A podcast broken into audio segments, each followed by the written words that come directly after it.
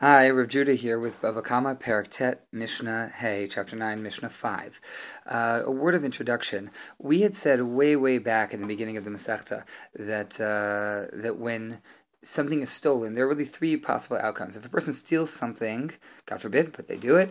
If a person steals something and then admits to it, they simply give back that which was taken. Fine. And if it's impossible to give back the value. If a person steals something and then denies it and is convicted in court, witnesses come and say the person stole it, then they have to pay double. However, there's an in-between state, which is where somebody steals something, and then there are no witnesses that say that they actually took it. That would make them have to pay double or even 4 and 5 times, as we saw later on with sheep and cattle, etc.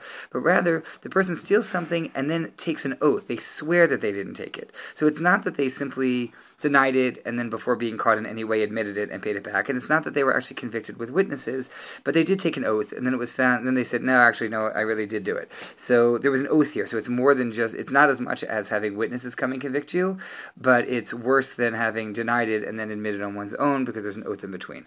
In those cases, a person has to obviously return the thing. There's also a penalty called a chomesh, a 1/5 penalty. I've been seeing this a bit. I just want to clarify it. And so here we get to this Mishnah. So if a person steals from someone else anything worth a pruta or more, pruta is the most basic sum of money, the most minimal sum of money, a person steals something worth a pruta or more, v'nishbalo, and swears that they didn't actually take it, which is false.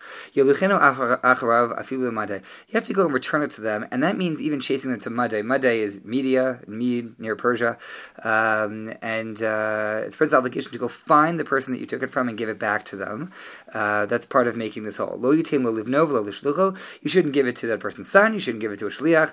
Doing so, if it actually got back to the person, would now end the case. But don't think that by giving it to their son or their shliach, you're done. You're not done until it gets back to them. And so really, you're supposed to go and give it to them directly, unless they authorized that person and sent them to go pick it up. That would be a little bit different. Aval notin the shliach beitin. You can give it to an agent of beitin, because when you give it to an agent of beitin, you're done. Beitin has the full authority and trustworthiness to take it and to return it. The imate Yachzer Liyarshav. If the person, the person who is stolen from dies, then even though you had to return it to them, you obviously can't return it to them anymore, so rather you give it to their heirs.